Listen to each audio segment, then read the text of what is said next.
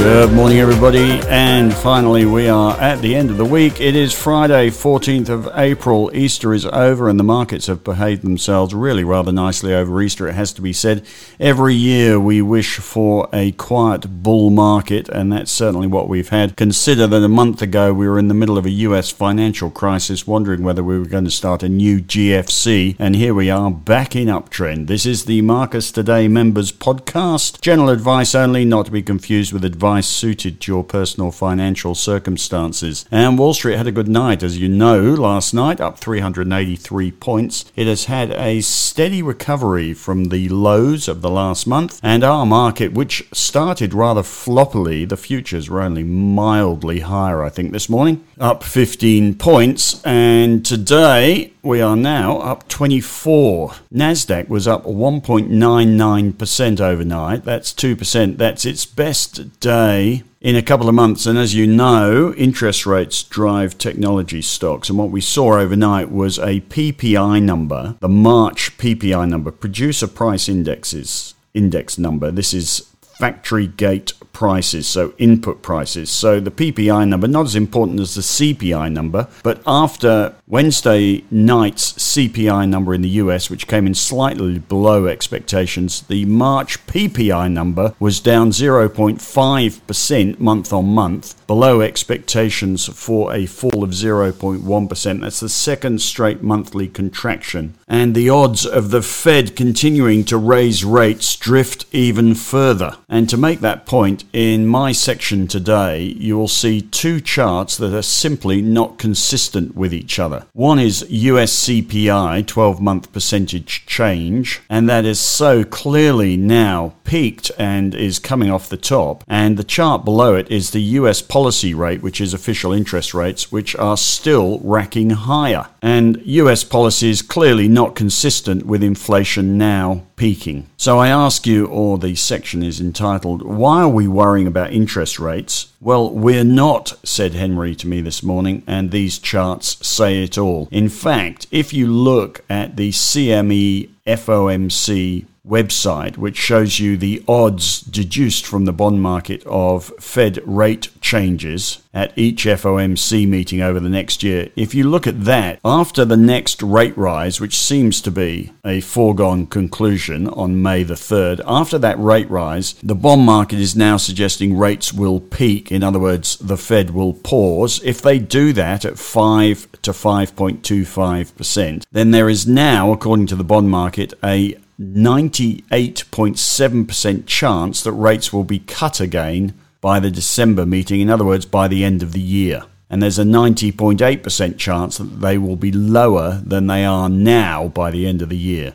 So the bond market is anticipating a pause and peak and maybe even a cut in bond rates or official interest rates rather this year. And that's the point I'm making today, in which case we shouldn't be worrying so much about interest rates. And one of the holdings we've got in the strategy portfolio, which is SLF, which is the State Street ASX 200 listed property fund, its benchmark is the ASX 200 REIT sector. If you look at that index, it's a good barometer of interest rate sens- sentiment, and it has dropped from the beginning of this year. If you remember at the beginning of this year, the Fed came back and started to reiterate their hawkishness. And that's been the theme all year until these recent CPI and PPI numbers, which suggest that inflation has peaked and that the Fed are close to backing off. And the REIT sector and the SLF ETF have started to bottom. And that's passing a message that the equity market as well is beginning to get the idea that interest rates have peaked and interest rate sensitive sectors are going better. In which case, although it's underperformed this year, this REIT, this SLF ETF exposed to the REIT sector is now looking more of a buy than a sell. So we will continue to hold it even though it hasn't done very well this year. It is still now, or it is now in uptrend and bottoming. Right, as a bit of a catch up, as I'm back at my desk today, I have gone through all the holdings we've got in the strategy portfolio have a look at those. Bit of a description of the ETFs we currently hold, which is a simple exposure to the US and Australian markets. We hold A200 HNDQ, that's exposed to the Nasdaq 100 index, and IHVV, which is exposed to the S&P 500 index, and both of those are hedged to the Aussie dollar. And have a look at the chart of the US dollar index in the Marcus Take section today. These ETFs, because they're hedged, do better if the Aussie dollar goes up against the US dollar. And have a look at the index or the US dollar index; it's going down. So we've done the right thing being in the hedged ETFs since October last year when the market bottomed. In fact, we've really rather nailed the timing, it has to be said. And as I've said a thousand times, if the average return from the Australian market is 5.77% plus dividends, well, by timing this ETF, we've made 7.9% so far in about six months, so doing okay. These things are never going to be fabulous. They are sector, not sector, they're market indices, which are by definition low volatility. Two little observations of the ETFs we hold. One is that the A200 ETF, which is the BetaShares Australia 200 ETF, tracks the ASX 200. They recently dropped their management fee from 0.07% to 0.04%, and they advertise by saying still the lowest cost Australian shares ETF. So you can get an exposure to the ASX 200 now for 0.04% per annum. Not quite your 2% per annum, which some fund managers charge you. And interesting that BetaShares see this ETF as a bit of a Trojan horse, probably, to other BetaShares ETFs. So A200, the ASX 200 for 0.04%. If you had told a fund manager that 20 years ago, let alone 40 years ago, that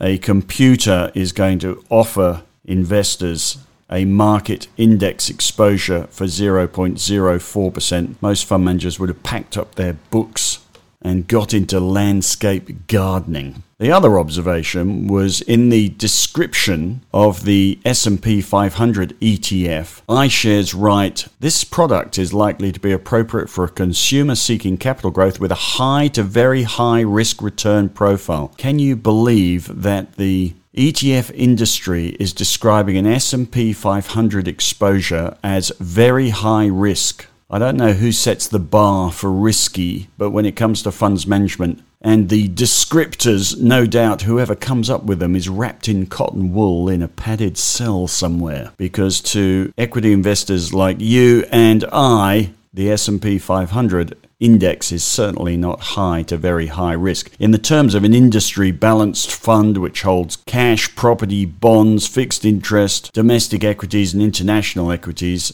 in those terms, financial advisors and planners always describe all equities as high risk or aggressive when really to people like us with a more normal risk profile, it is not necessarily high risk at all. Right, other things today. I have put in the US results season calendar. Tonight we have results from JP Morgan, Wells Fargo, Citigroup. This, of course, will be very important for our Macquarie portfolio. Our Macquarie portfolio is doing okay. I think we've timed this banking crisis in the US really rather nicely. All the charts suggest we do. You can see those in the Marcus Take section today. And Macquarie's looking okay. These results will impact on sentiment towards Macquarie, which is our only large investment bank. They have full year results. Macquarie has full year results on May the 5th. Let's see how we go tonight. But if the results aren't tickety boo in the US, we will have to consider avoiding the Macquarie results risk by getting out before results on May the 5th. Anyway, we will see. Just a note that the Macquarie PE is now 14.3 times. The long term average, 10 year average, is 15.5. It's now got a PE below average. Yield 3.85% plus, I'm afraid, just 40% franking. You don't hold Macquarie for income. Now, in the ideas portfolio, as you know, we've got three dividend strips ANZ, Westpac, and NAB ahead of their results coming up next month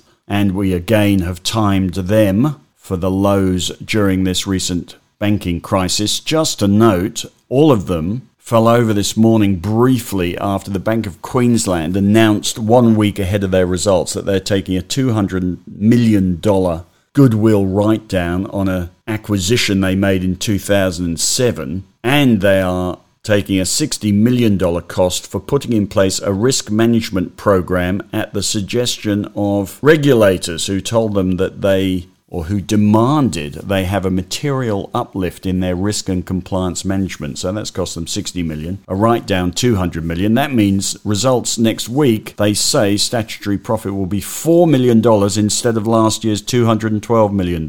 And they also expect a lower dividend. No fun for Bank of Queensland. But the market doesn't seem to care. The share price this morning initially fell 6%. And as I speak, the share price is unchanged. So it's recovered from the sentiment from that. Does look to me like all they've really done is a bit of accounting chicanery just so their results don't shock anybody next week. UBS, by the way, has a sell recommendation on Bank of Queensland this morning saying they prefer the major banks, as we do as well. I have put in charts of all the banks we hold in the ideas section today and charts of their 10 year PE history. And just to point out that all of them, have a look at the charts,